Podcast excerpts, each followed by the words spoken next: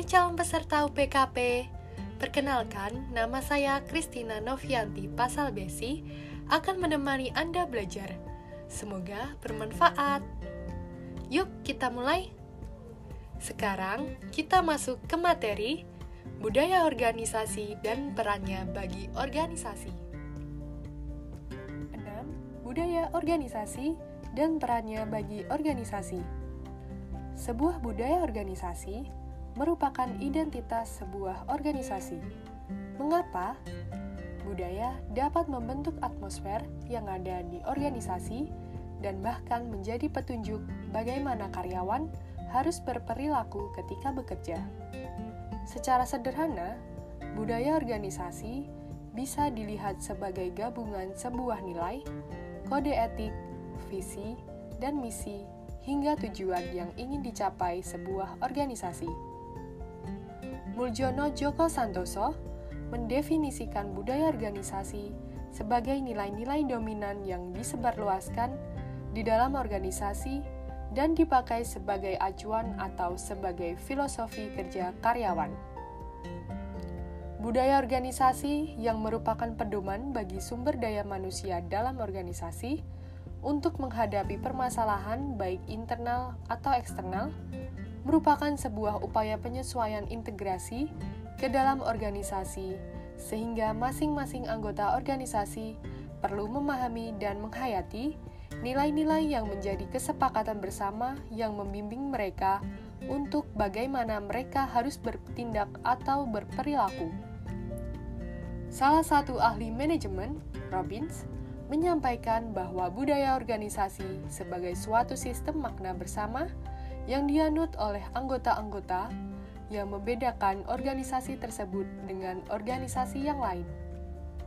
Kemudian, Robbins berpendapat bahwa budaya organisasi juga merupakan sebuah sistem tentang arti dan makna kesepakatan bersama yang dibentuk oleh anggota organisasi dan telah menjadi pembeda organisasi kita dengan organisasi lainnya. Sistem pemaknaan inilah yang merupakan seperangkat karakter kunci yang disepakati oleh seluruh pemangku kepentingan dalam organisasi. Karakteristik budaya organisasi yang dikemukakan oleh Robbins meliputi hal-hal sebagai berikut. Pertama, tingkat inovasi dan keberanian mengambil resiko, yaitu sejauh mana sebuah organisasi dapat mendorong para karyawan bersikap inovatif dan berani untuk mengambil resiko. Menjadi concern organisasi, bagaimana sebuah organisasi menilai atau menghargai tindakan pengambilan resiko yang melekat oleh karyawan dan juga dalam membangkitkan ide karyawan. Kedua, tingkat perhatian terhadap aspek detail yaitu sejauh mana sebuah organisasi memberikan perhatian pada ketelitian dan mengharapkan setiap karyawan untuk memperlihatkan kecermatan, analisis, dan perhatian kepada hal-hal yang rinci. Ketiga, berorientasi kepada hasil, yaitu sejauh mana pihak manajemen organisasi memusatkan perhatian pada hasil dibandingkan menaruh perhatian pada teknik dan proses yang digunakan oleh para pelaku tindakan dalam mencapai hasil tersebut. Keempat, tingkat orientasi kepada manusia, yaitu sejauh mana setiap keputusan manajemen organisasi telah memperhitungkan efek hasil-hasil pada orang-orang yang terlibat di dalam pengambilan keputusan organisasi. Kelima, tingkat orientasi tim, yaitu sejauh mana setiap pekerjaan telah dikelola sedemikian rupa yang telah berorientasi pada setiap tim kerja, bukan sekedar hanya pada individu-individu untuk mendukung kerjasama. Keenam, tingkat stabilitas, yaitu sejauh mana setiap kegiatan organisasi telah memberikan menekankan kondisi yang mementingkan stabilitas atau memilih untuk bertumbuh dengan mengambil resiko. Budaya organisasi memiliki peran yang besar bagi sebuah organisasi, yakni dengan hadirnya budaya organisasi, para karyawan dan para pelaku organisasi akan terbantu untuk bisa mengetahui atau membaca situasi yang sedang terjadi di sebuah organisasi. Kita pun bisa mengetahui karakteristik karyawan yang ada di sana. Bagaimana cara mereka menyelesaikan permasalahan yang ada, apa yang mereka sukai, dan apa yang mereka tidak sukai. Dengan pemahaman seperti ini, kita tentu akan lebih terbantu dalam membuat strategi di organisasi.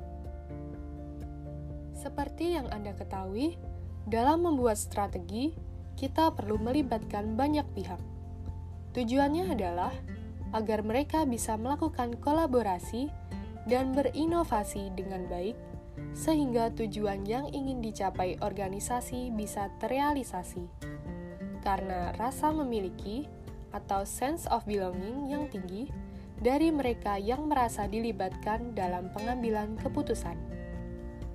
Pada saat kita mengetahui bagaimana cara karyawan dalam organisasi bersikap, kita bisa menentukan strategi apa yang paling tepat diterapkan untuk mencapai tujuan organisasi. Kerjasama atau teamwork dalam sebuah tim juga sangat ditentukan oleh peran budaya organisasi.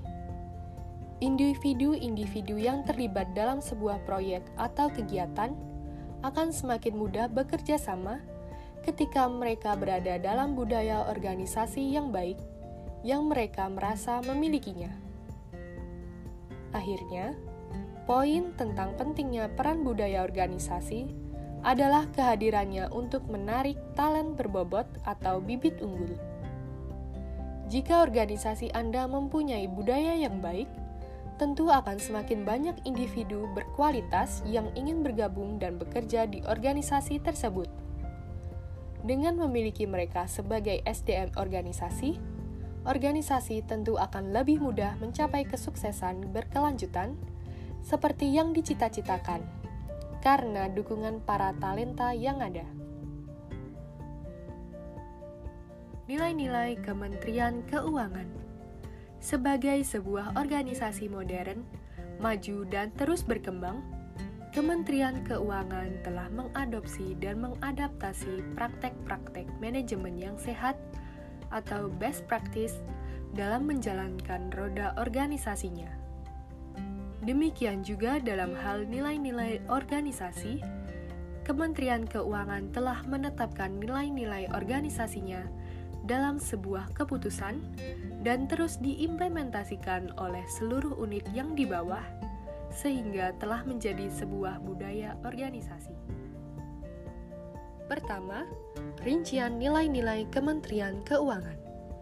Sesuai dengan keputusan Menteri Keuangan nomor 312 tahun 2011, nilai-nilai Kementerian Keuangan mencakup lima nilai, yakni integritas, profesional, sinergi, pelayanan, dan kesempurnaan, dengan rincian sebagai berikut.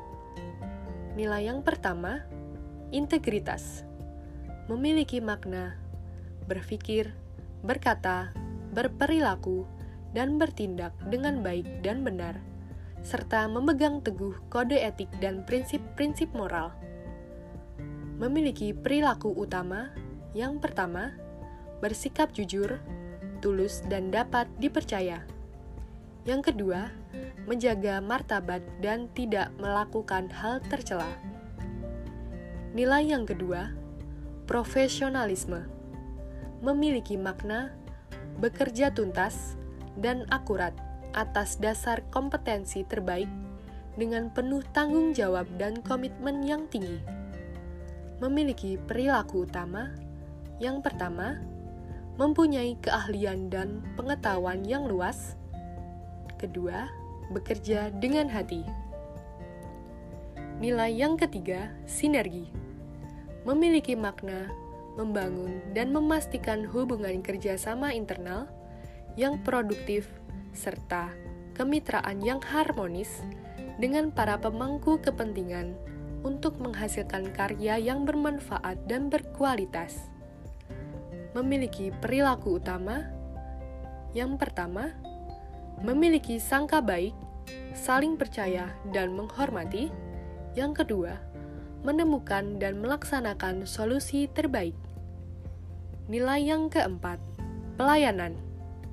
Memiliki makna, memberikan layanan yang memenuhi kepuasan pemangku kepentingan yang dilakukan dengan sepenuh hati, transparan, cepat, akurat, dan aman memiliki perilaku utama yang pertama, melayani dengan berorientasi pada kepuasan pemangku kepentingan. Yang kedua, sikap proaktif dan cepat tanggap. Nilai yang kelima, kesempurnaan. Memiliki makna senantiasa melakukan upaya perbaikan di segala bidang untuk menjadi dan memberikan yang terbaik memiliki perilaku utama yang pertama, melakukan perbaikan yang terus-menerus, dan yang kedua, mengembangkan inovasi dan kreativitas. Kedua, penjelasan masing-masing nilai dan perilaku utamanya. Nilai-nilai Kementerian Keuangan di atas bisa diperjelas dengan uraian-uraian di bawah ini. Yang pertama, integritas. Integritas dapat diartikan sebagai dorongan hati nurani untuk melaksanakan tugas dan tanggung jawab dengan tekad yang mulia. Menurut Kamus Besar Bahasa Indonesia, integritas artinya mutu, sifat, atau keadaan yang menunjukkan kesatuan yang utuh sehingga memiliki potensi dan kemampuan yang memancarkan kewibawaan, kejujuran. Dalam etika, integritas diartikan sebagai kejujuran dan kebenaran dari tindakan seseorang. Seseorang dikatakan mempunyai integritas apabila tindakannya sesuai dengan nilai, keyakinan, dan prinsip yang dipegangnya. Salah satu ciri seseorang yang berintegritas adalah bersatunya kata dan perbuatan seseorang yang mempunyai integritas bukan tipe manusia dengan banyak wajah dan penampilan yang disesuaikan dengan motif dan kepentingan pribadinya. Dalam konteks nilai-nilai Kementerian Keuangan, integritas diartikan sebagai berpikir, berkata, berperilaku, dan bertindak dengan baik dan benar, serta memegang teguh kode etik dan prinsip-prinsip moral sesuai dengan keputusan Menteri Keuangan nomor 312 tahun 2011 di atas, integritas dinyatakan dalam dua perilaku utama, yaitu yang pertama, bersikap jujur, tulus, dan dapat dipercaya, dan yang kedua, menjaga martabat dan tidak melakukan hal-hal tercela. Perilaku utama integritas dalam nilai Kementerian Keuangan bisa dijelaskan sebagai berikut: bersikap jujur, tulus, dan dapat dipercaya. Sikap jujur, tulus, dan dapat dipercaya merupakan sikap yang harus terus dikembangkan. Salah satu sikap jujur ditunjukkan dengan memberikan informasi berdasarkan fakta.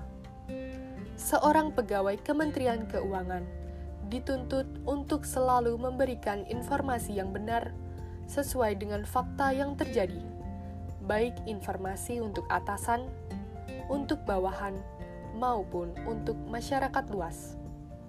Berbicara jujur adalah berbicara sesuai kenyataan, tidak ada yang disembunyikan atau dimanipulasi. Kemudian diikuti oleh sikap ketulusan tidak ada maksud lain di balik informasi yang diberikan, kecuali sesuai dengan isi informasi tersebut. Misalnya, bukan berintegritas jika seseorang memberikan informasi penting kepada atasannya dengan harapan atasannya akan memberikan imbalan promosi atau semacamnya. Sikap ini tidak mencerminkan sikap tulus sebagaimana perilaku utama pertama dari nilai integritas. dari sikap jujur dan tulus itu akan terbentuk pribadi yang dapat dipercaya. Menjaga martabat dan tidak melakukan hal-hal yang tercela. Menjaga martabat dan tidak melakukan hal-hal yang tercela merupakan perbuatan yang mulia. Pegawai Kementerian Keuangan diharapkan agar selalu menjaga kehormatan dirinya dengan tidak melakukan sesuatu yang melanggar norma, baik norma hukum, norma agama, maupun norma sosial. Dengan menjaga kehormatan diri, berarti dia telah menjaga kehormatan organisasi. Dalam aplikasi sehari-hari, perilaku utama ini dapat ditunjukkan dalam bentuk pelaksanakan dan mematuhi sumpah jabatan yang telah diucapkan ketika dilantik menjadi pegawai dan melaksanakannya dengan penuh kesadaran. Semua pegawai Kementerian Keuangan sudah disumpah yang salah satu isi sumpahnya adalah tidak menerima pemberian atau tidak menjanjikan apa pun dari pihak lain yang terkait dengan jabatannya.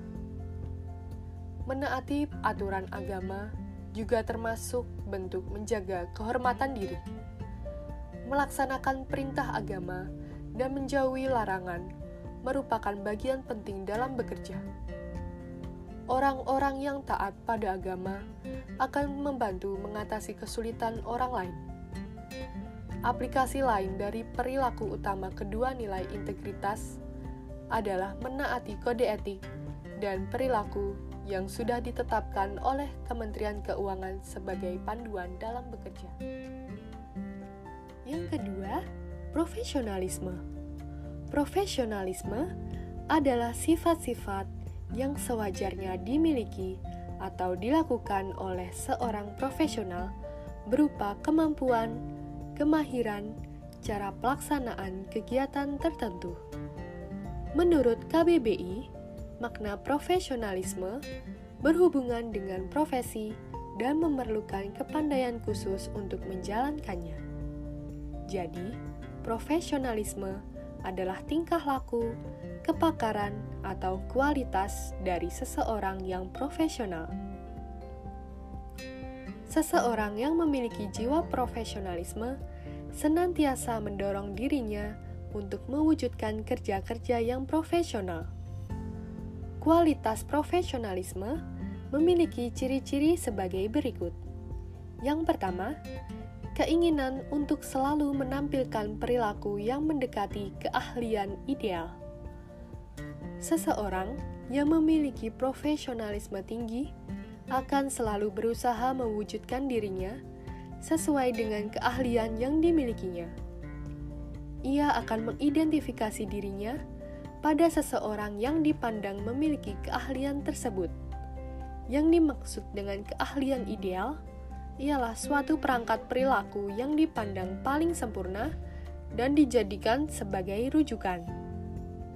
Yang kedua, profesionalisme yang tinggi ditunjukkan oleh besarnya keinginan untuk selalu meningkatkan dan memelihara image profesi melalui perwujudan perilaku profesional.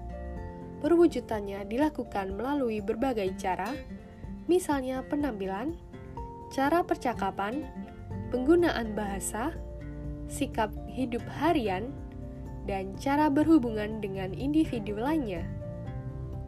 Yang ketiga, keinginan untuk senantiasa mengejar kesempatan pengembangan profesional yang dapat meningkatkan dan memperbaiki kualitas pengetahuan dan keterampilannya. Yang keempat, mengejar kualitas dan cita-cita dalam profesi. Profesionalisme ditandai dengan kualitas rasa bangga akan profesi yang dipegangnya. Diharapkan seorang profesional bisa memiliki rasa bangga dan rasa percaya diri akan profesinya.